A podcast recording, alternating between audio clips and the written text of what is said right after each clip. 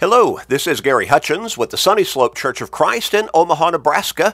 Welcome to our Sunday morning Bible class. We're, brought, we're podcasting a Bible class on Sunday mornings, every Sunday morning at 9:30 Central Time here in the United States. For all of those who cannot be with us in the building at the Sunny Slope Church of Christ at that time, every Sunday morning. We're we're we're doing this to help people in the Omaha area still be able to get into God's Word on a regular basis on Sunday mornings for Bible class, but also for those who are listening in other parts of the country and literally around the world. We're so thankful that we have the opportunity, the ability, and the means to be able to broadcast God's Word, teach His Word on such a widespread basis through the medium of the internet and by means of these podcasts. We're thankful for all of you who are listening, and we pray that you are growing in your faith as you grow in your knowledge of God's Word. And that should be happening because faith comes by hearing the Word of God. Romans 10 and verse 17. We also encourage you to share these studies with everybody you can through Facebook friends, text messages, other technological means. But share with your family members, your friends, your work associates, your neighbors, with literally everybody you can, always. Because you know people in your life, undoubtedly, who need to turn their thinking and their focus in life around. They need to come to God through Jesus Christ.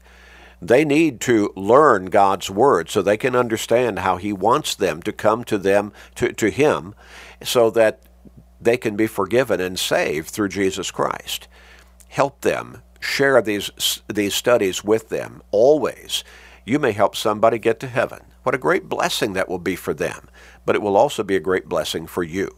Now, also, tell people to go to our website at churchofchrist.com churchofchrist.com. Sign up for our podcasting. Just click on that podcast button and sign up for our podcasting. It's free. It always will be free. We keep emphasizing we're not after people's wallets. We just want to help as many people as we can get to heaven. And when people sign up for our podcasting, they will automatically receive our Sunday morning Bible class, our Wednesday night Bible class, all of our sermons, and a daily Monday through Friday radio program called Search the Scriptures.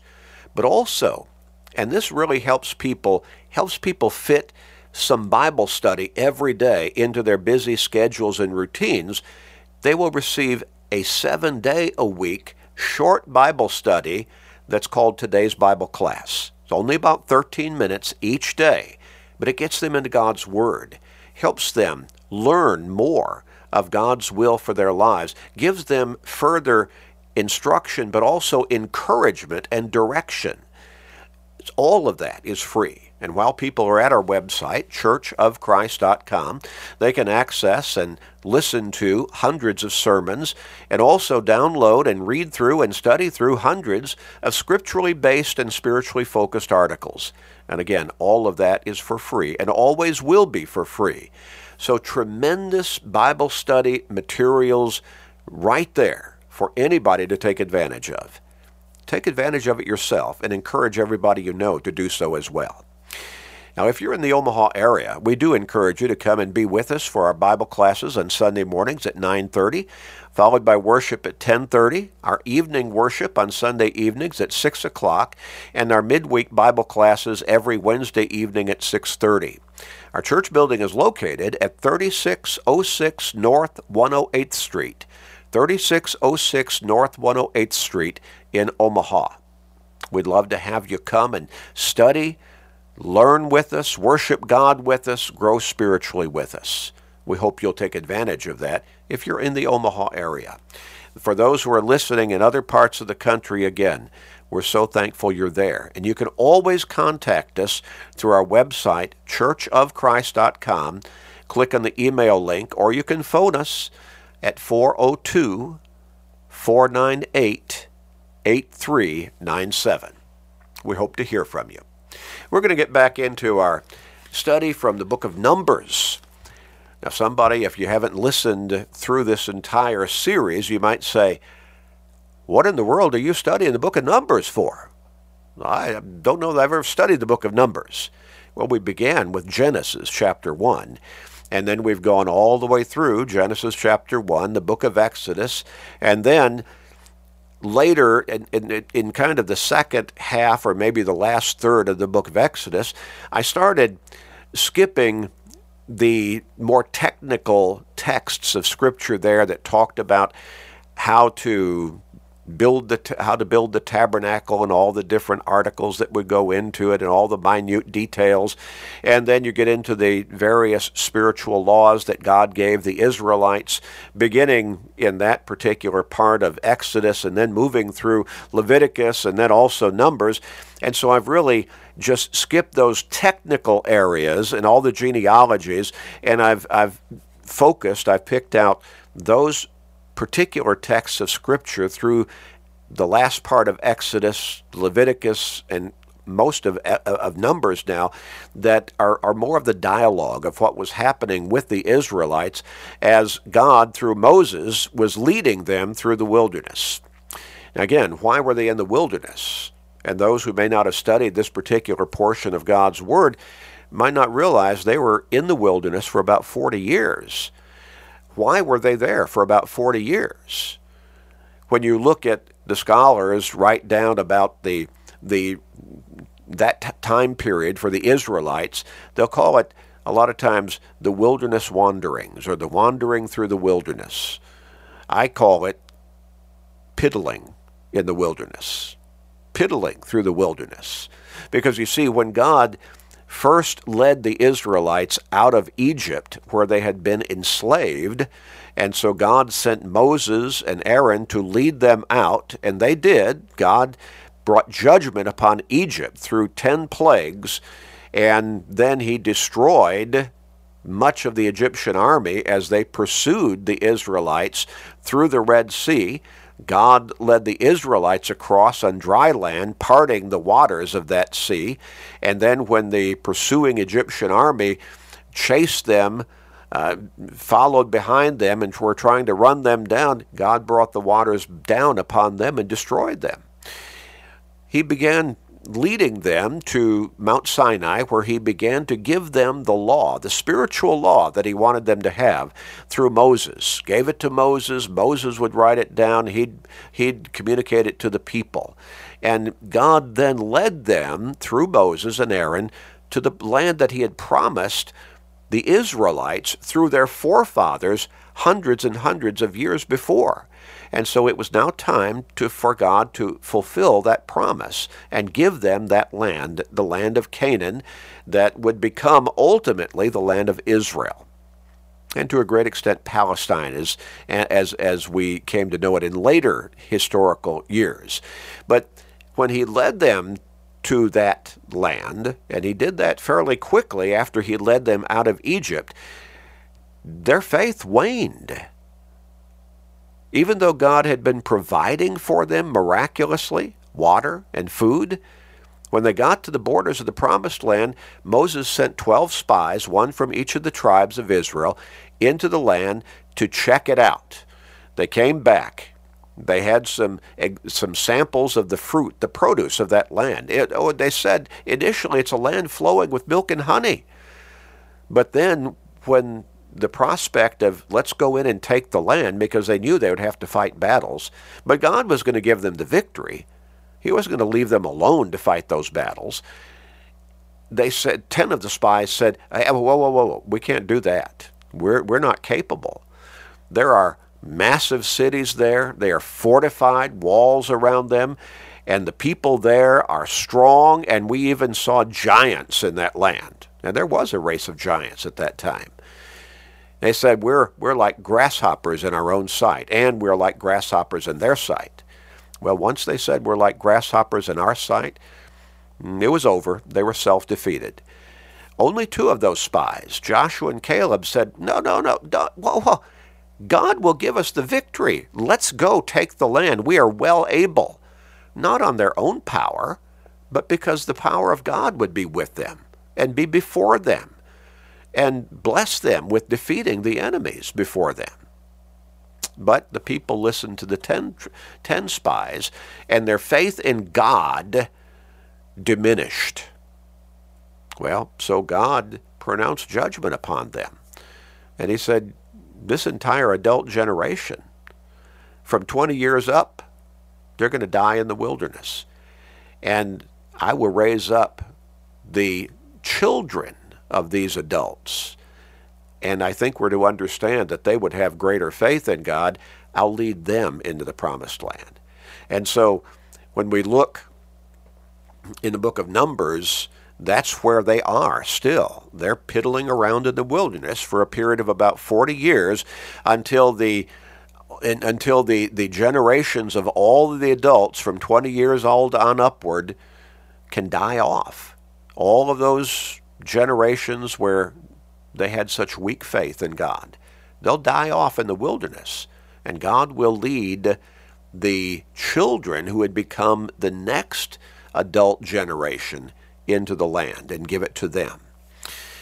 Well, we've seen that the people's faith continued to wane. They continued to experience difficulties trusting God and maintaining that God would take care of them, see them through, and, and, and bless them in all the ways that they needed, even though they had seen Him do all of that repeatedly on an ongoing basis. Their faith waned. And God kept disciplining them and bringing judgment upon them. Moses kept praying for the people that God would, would be patient. And God kept exercising patience, but at the same time, he kept, he kept bringing judgment upon them.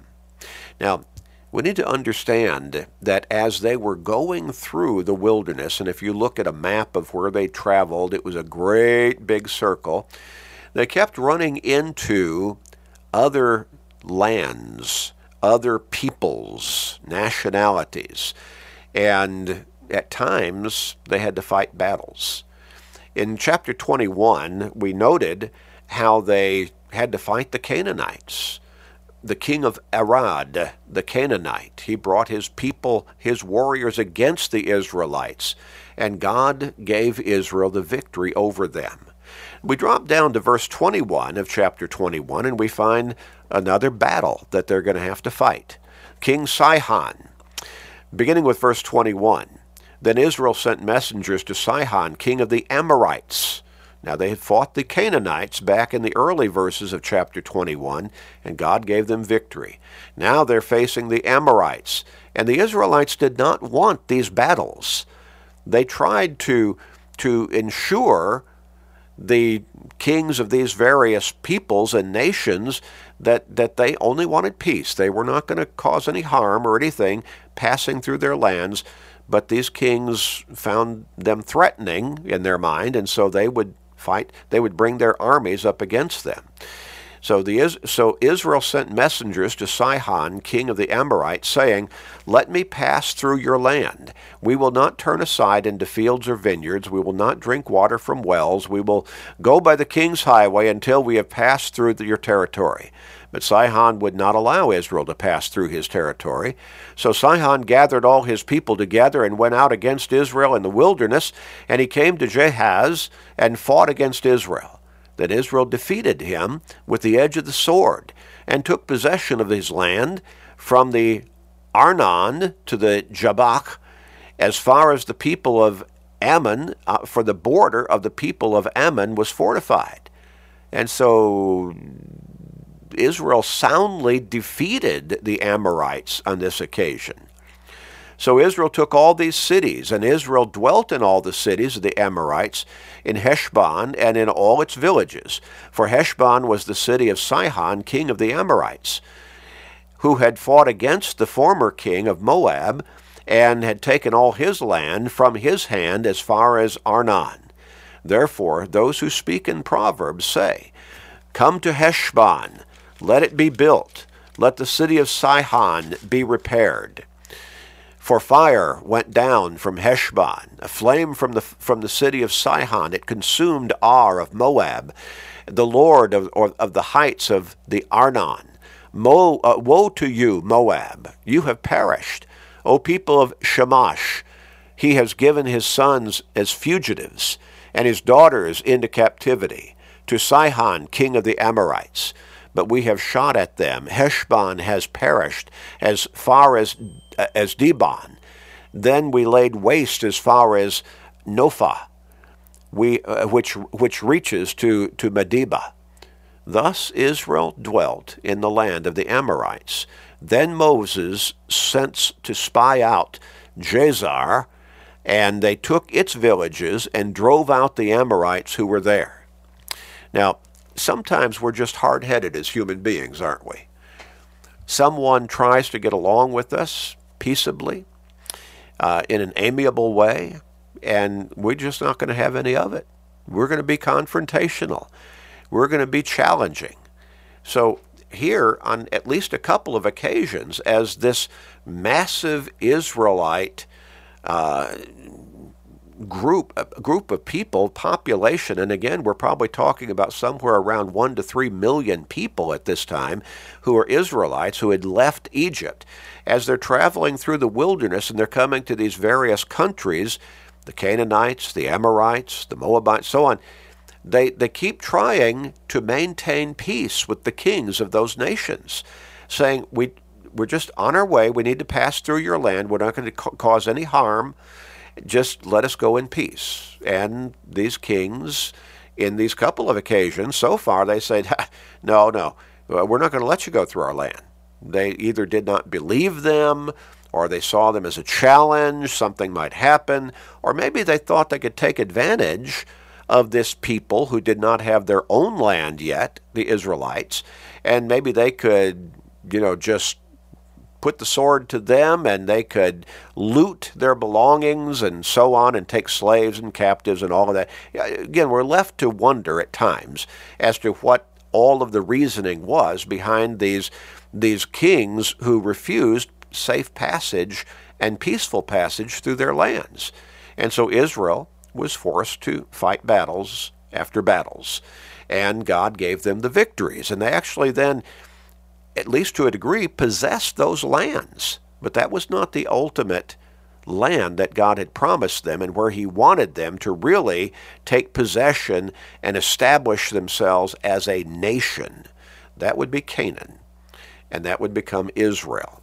But along the way, they were taking over these other lands. They were defeating those enemy ar- armies. And we come to another again in verse 33 of chapter 21. The king Og is defeated. They turned and went up by the way of Bashan.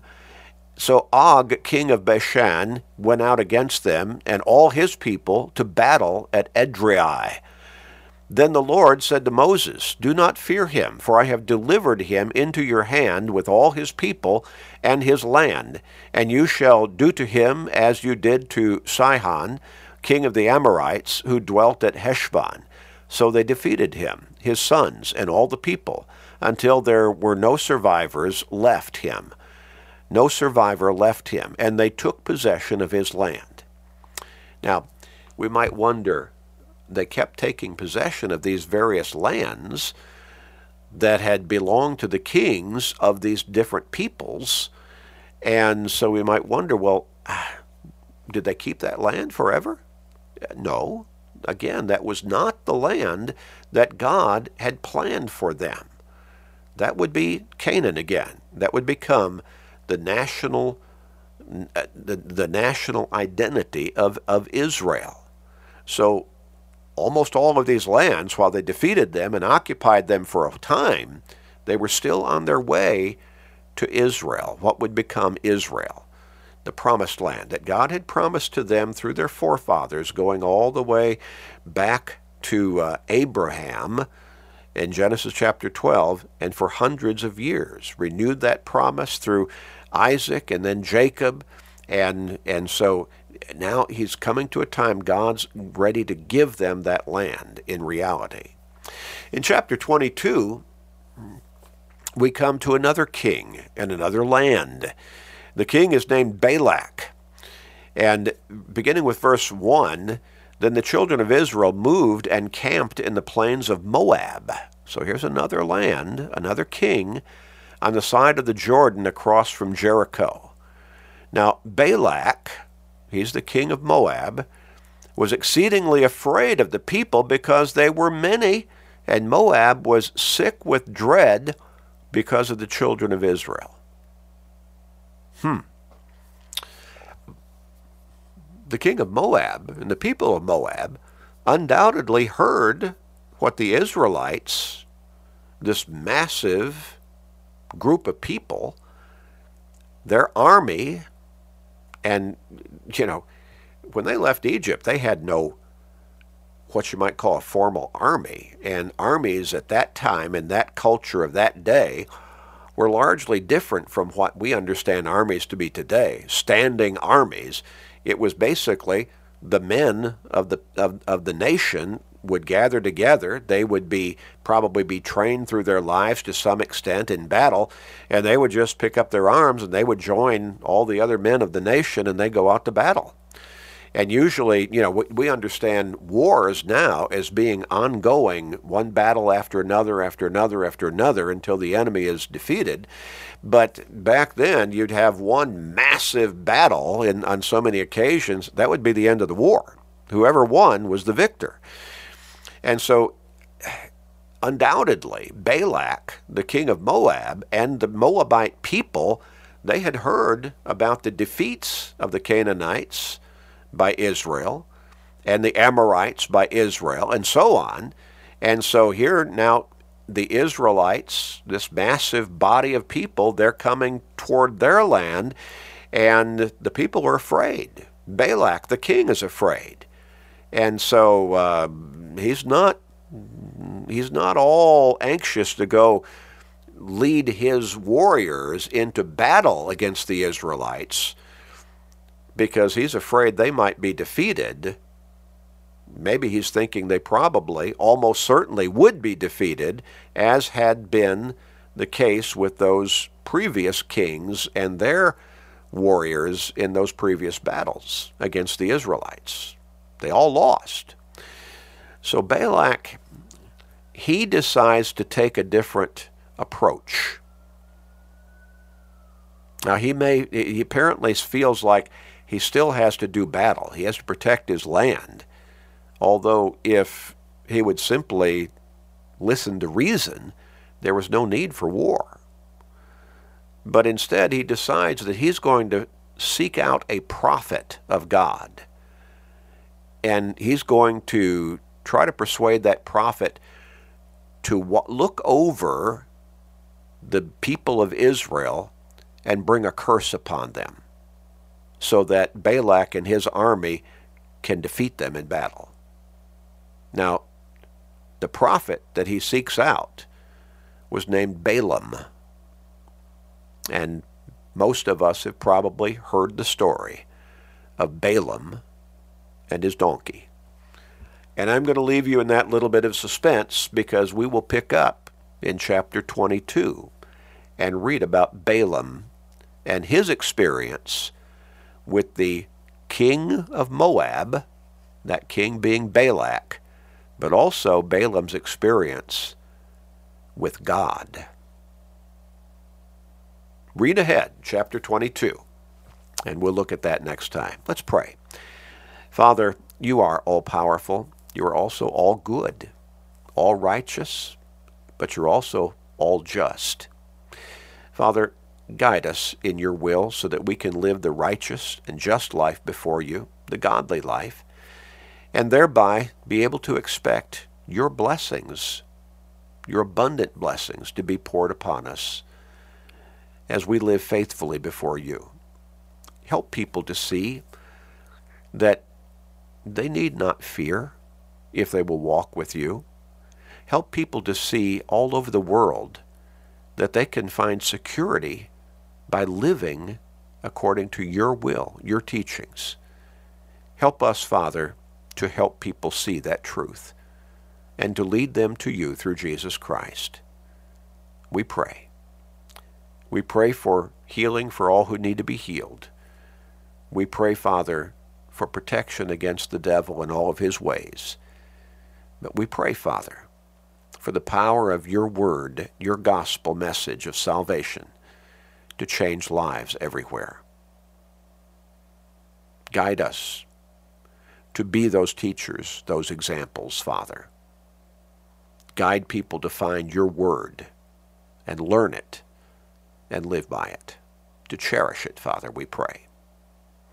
Please forgive us, gracious Father. We pray. In Jesus' name, amen.